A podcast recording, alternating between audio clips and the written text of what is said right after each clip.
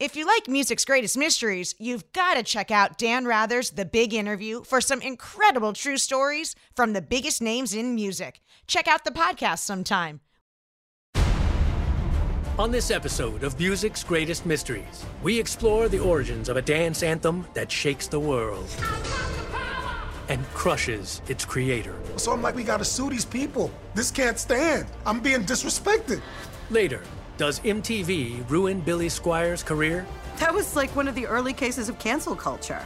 And finally, does the US use a form of rock and roll mind control to capture Panamanian dictator Manuel Noriega?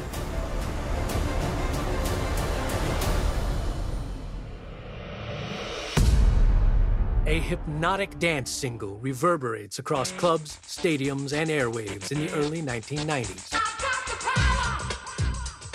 Like there were songs, and then there was the power. There was nothing bigger. It was an anthem of anthems. But who's got the power remains hotly disputed. Is it a remix or a ripoff?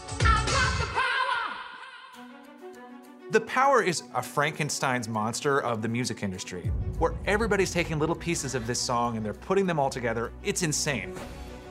But lost in the noise of the remixes and re recordings is the artist who starts it all. Most of us don't know about the guy who created this iconic record.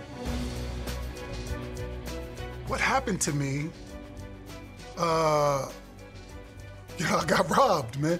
Got jacked.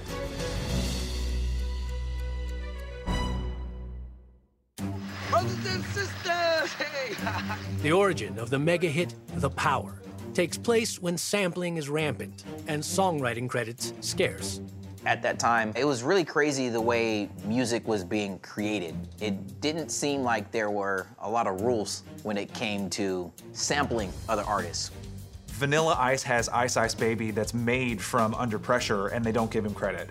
The Beastie Boys could not even make the album Paul's Boutique today because to clear all of the samples on that album would cost like $5 billion. It was the Wild West. One artist that's about to get a taste of this dark side of the music industry is rapper Chill Rob G. Robert Frazier, Chill Rob G. I remember him in the early days of the Flavor Unit, Queen Latifah. Uh, Jersey guy on his way up, he was making a name for himself. Chill Rob G signs a deal with an independent label called Wild Pitch Records in 1987. And two years later, he releases an album called Ride the Rhythm. One of the songs on that album was called Let the Words Flow. Don't say this, don't say that, change your lyrics. Everybody's a critic. It's getting kinda hectic. My rhyme is authentic, so it shall remain. My writing exciting, never mundane. Chill Rob G's song spreads to Germany, where music producers Michael Munzing and Luca Anzilotti spark to the rhymes. People in Germany say, oh, this is great. We're gonna make this a club song. So they put a beat under it. What they pretty much did was just add the hook, which is the catchiest part of the song. which comes from a song by a woman named Jocelyn Brown. So her vocal gets lifted out and gets put into the power.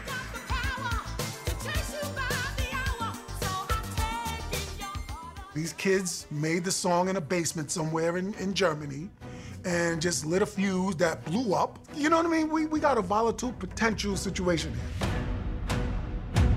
Arista Records releases the dance track under the group name Snap. Soon, the power is dominating European clubs. The guy calls me up and he's like, Yo, Rob, we just saw some guy performing your record on stage out here. Like, uh, I'm confused. The next day, I go to Wild Pitch to talk about it. So I'm like, we gotta sue these people. This can't stand. I'm being disrespected. Wild Pitch's owner has another idea. He proposes they capitalize on the song's popularity abroad and release an official Chill Rob G version of The Power. Chill Rob's track would take back the rhymes Arista stole and keep their new hook. So he re recorded it. He used their chorus, Jocelyn Brown's vocals, I got the power, and put it out here.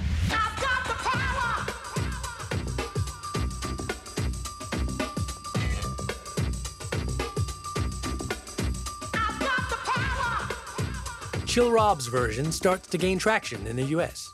You know, I'm really like an underground rapper. But now this power thing is really starting to take off. It's getting kinda hectic. My rhyme is authentic, so it shall remain. My writing exciting, never mundane. This was a huge record. My personality keeps my mentality based on real. Chill Rob G's single is becoming a monster. But that's when the powers in the music industry move in. All of a sudden, out of nowhere, there's another power playing off on, on another radio station. Like I'm hearing this other version of the same song. Like, uh, what the fuck's going on?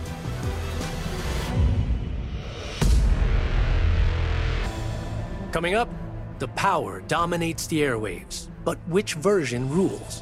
What they were doing back then with Chill Rob G and Snap was theft. And later, does MTV kill Billy Squier's career? Nobody knew that a bad music video could completely destroy your career, but that is what happened to Billy Squier.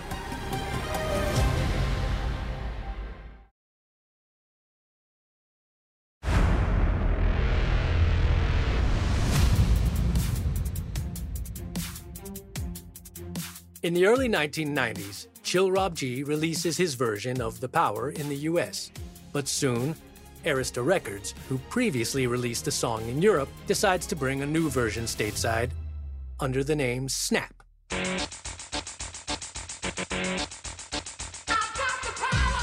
Arista decides, no, we're going to take you out of your song.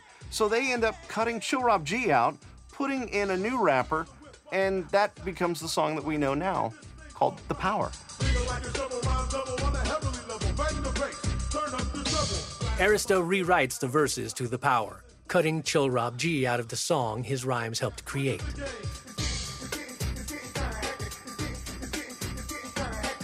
Now we have a brand new product, they say. It's like whatever we want to do, we're going to do. Nobody can stop us. We're Arista Records.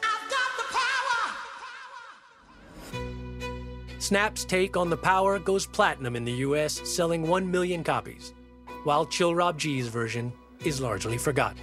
Well, I've been getting paid for my version. I haven't actually gotten my share of the record that they plagiarized. In my opinion, you know, the Snap producers, they bit off more than they should have. As it stands today, I have the power. What they were doing back then with Chill Rob G and Snap and all that, that was theft. Yeah, I got robbed, man. Got jacked. Now we're hearing it once a week. Try every day for a couple of years. Every day. You turn on the TV and your song is playing on there. Only it ain't even your song, it's the wrong version. A TV commercial comes on, and again, it's the wrong version. Somebody comes up to you and they want to say, hey, I like your song, I like your song, and they start singing the wrong version. This is, the, this is what I'm dealing with. Chill Rob G is never paid for his contribution to Snap's version of The Power. But those that know the history acknowledge his legacy. Yeah, I do hear from the people. Man, we really appreciate your vocals, your lyrics. You know, uh, I mean, great. Great. I take it all with a grain of salt and, and some sugar too, man, because it's, it's sweet being me, man. I ain't got a problem being Chill Rob.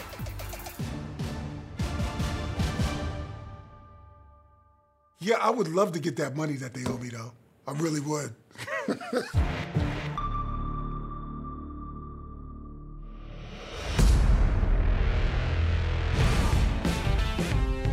Few rock stars racked up more hits in the early 80s than Billy Squier.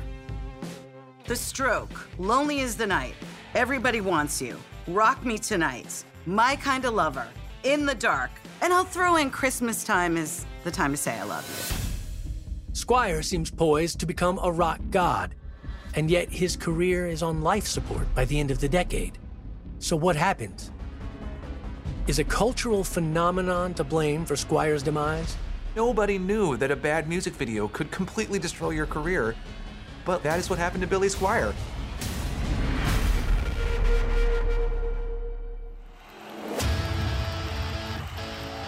Billy Squier skyrockets to fame as a solo artist with two multi platinum albums Don't Say No and Emotions in Motion. He was working class rock. He was the jeans and t shirt guy. He shredded on his guitar, he got sweaty and threw his guitar pick in the stadium, and he screamed in his songs. He was a rock god that guys could like and women could want.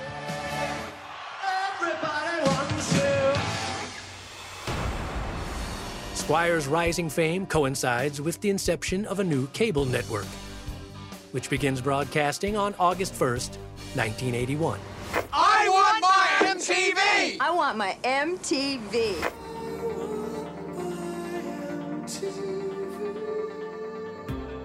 In the early 80s, when MTV started, no one realized how powerful the music video was going to become and how much influence it was going to have on artists and their careers.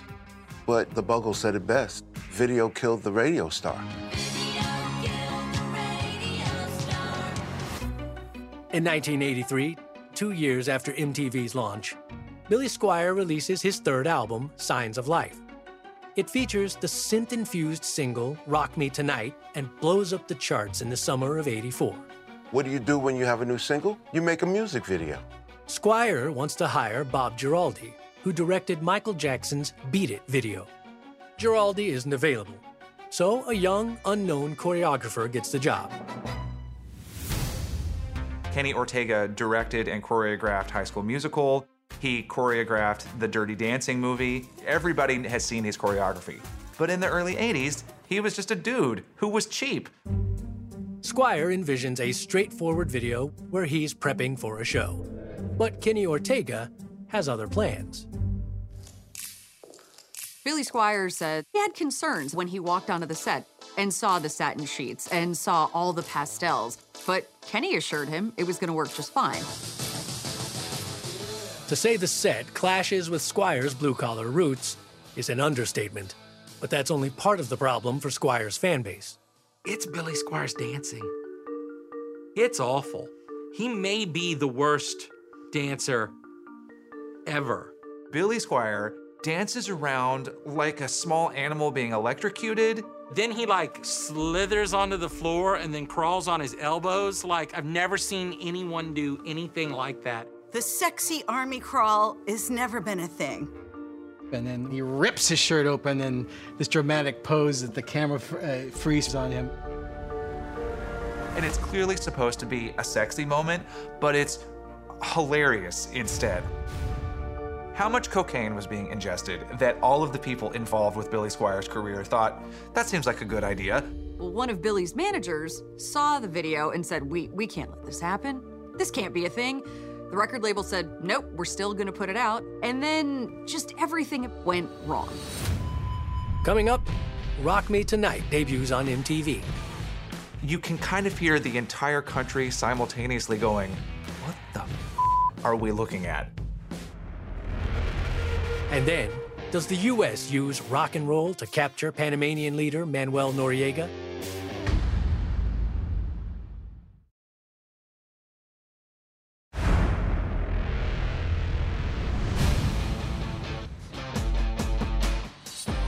Billy Squier is one of America's biggest rock stars. When MTV airs his new music video in the summer of 1984. Billy Squier was building quite a big following, and it really turned a corner when that Rock Me Tonight video came out. Billy Squier is supposed to be this rock god that guys want to be and that girls want to get with, but let's be real. He doesn't seem like he's going to be bagging a lot of chicks with this particular music video. And look, I'm gay. I have no problem with gay things, but Billy Squier's image was not supposed to be this gay. Homophobia is a really powerful, evil tool, and just a little pink on a rockin' guy's set, and it took him down.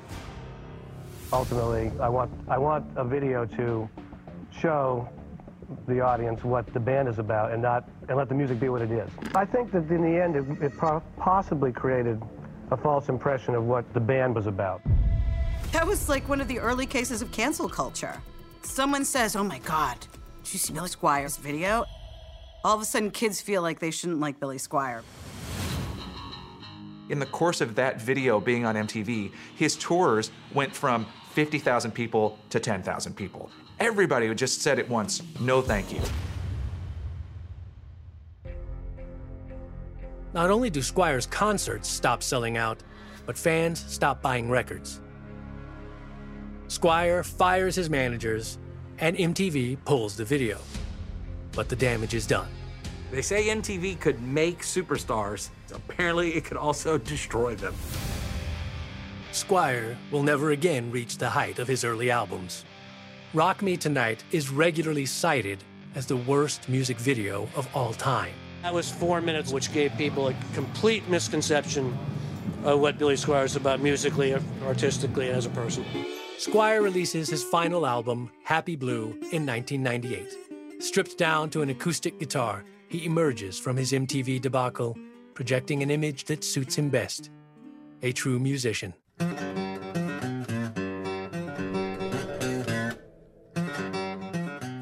He makes tons of money off of people sampling his song The Stroke, and he spends a lot of time gardening in his lovely home.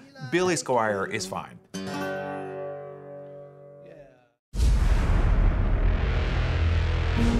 Van Halen, Oingo Boingo, and Rick Astley. What do they have in common? They're part of a unique playlist of songs the U.S. Army is rumored to have used to smoke out Panamanian dictator Manuel Noriega from his hideout in 1990. They decide to just go full psychological warfare by just blasting songs day and night. Is this even possible? Does the US military actually use a form of rock and roll mind control to capture Noriega? The story begins in 1983 when Noriega seizes control of Panama, and for years, he enjoys the support of the American government. General Manuel Noriega had been a very important sort of CIA asset, and then it started to turn out that he was very actively involved in the drug trade. The former deputy general manager of the branch says Noriega deposited tens of millions of dollars in drug money at the bank. So the U.S. suddenly realized that he was more of a liability than an asset. December 20th, 1989, the U.S. invades Panama, seeking to capture General Noriega and extradite him on drug trafficking charges. I took this action only after every other avenue was closed and the lives of American citizens were in grave danger. But Noriega escapes and takes refuge inside the Vatican Embassy in Panama City. Noriega was very clever. So he went and locked himself into this little religious fiefdom in the middle of Panama and just holed up in there. And the U.S. had absolutely no authority to drag him out. And here's the US military and the top officials in the United States trying to figure out how are we going to get this guy? The Army forms a perimeter around the embassy. They set up loudspeakers to prevent reporters or spies from eavesdropping on their plans. They turn on Army radio.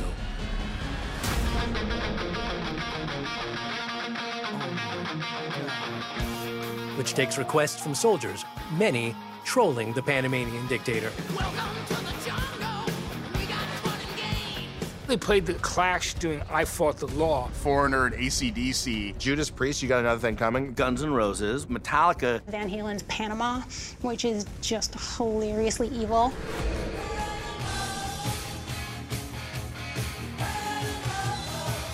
Born to Run, Bruce Springsteen. That is George Bush going, America, mother America.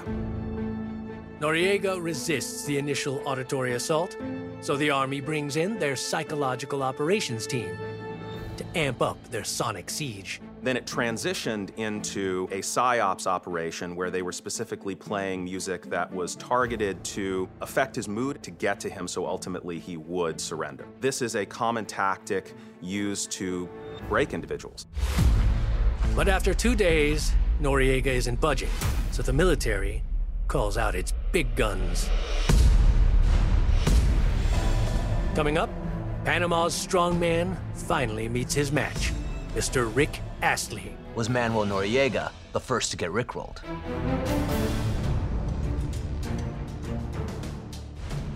December 1989. General Manuel Noriega takes refuge inside the Vatican Embassy in Panama City. While diplomats attempt to coax him into surrendering through negotiations, American soldiers try another approach. The U.S. military engages in a campaign of auditory assault, where they're playing song after song as loud as they can possibly play it to drive him out. Vatican embassy officials complain to the White House about the music, so the army pulls the plug. Noriega holds out a few more days until finally surrendering on January 3, 1990. He was convinced by members of the Vatican embassy, and so ultimately, when he does leave, they kind of taunt him with further music on his way out.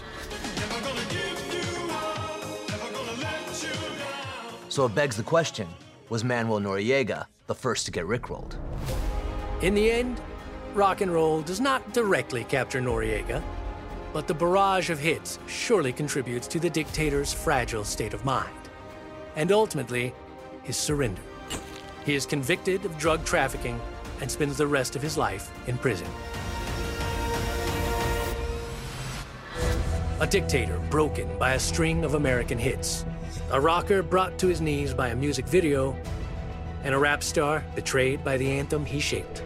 They show the profound influence music has on our lives, and they're all part of music's greatest mysteries.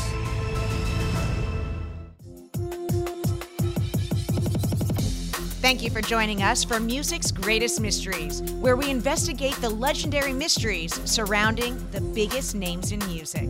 Now, remember, if you like what you heard, be sure to subscribe on your favorite podcast platform. Also, go ahead and leave us a review and don't keep the show a secret. Tell a friend.